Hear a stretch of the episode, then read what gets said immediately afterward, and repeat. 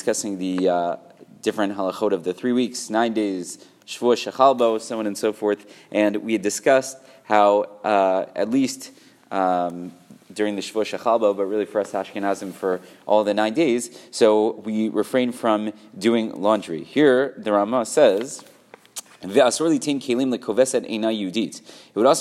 us to give our clothing to a non-Jewish laundry worker, laundry person.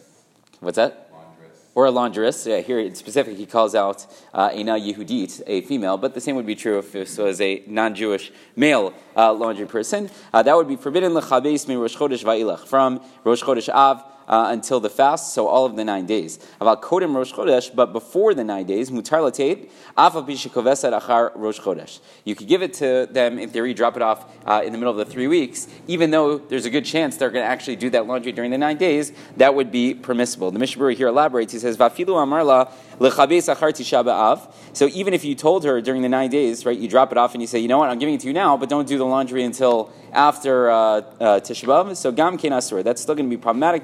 Minhag. That's just the minhag that we have, that we don't go ahead and we don't do that. However, he says v'sefer Iliyah Rabbah tzidei lahakel litein lam Rosh Chodesh va'ilach lechabes achar Tisha B'Av. The Iliyah Rabbah says no. If you're dropping it off and you're explicit that she should do it after the point of Tisha B'Av, that would be permissible. Ve'viu Prima Gadim. It's also brought in the Prima Gadim that should be permissible. And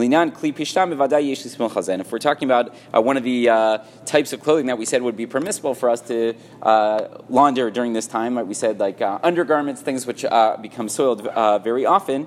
So he says, if you want to bring that to a professional, certainly it would be okay to bring it to them and tell them to do it after Tisha B'Av, because we said in theory you could do that laundry even yourself. So all of that is permissible, but he says it's best to wait achar Rosh Chodesh,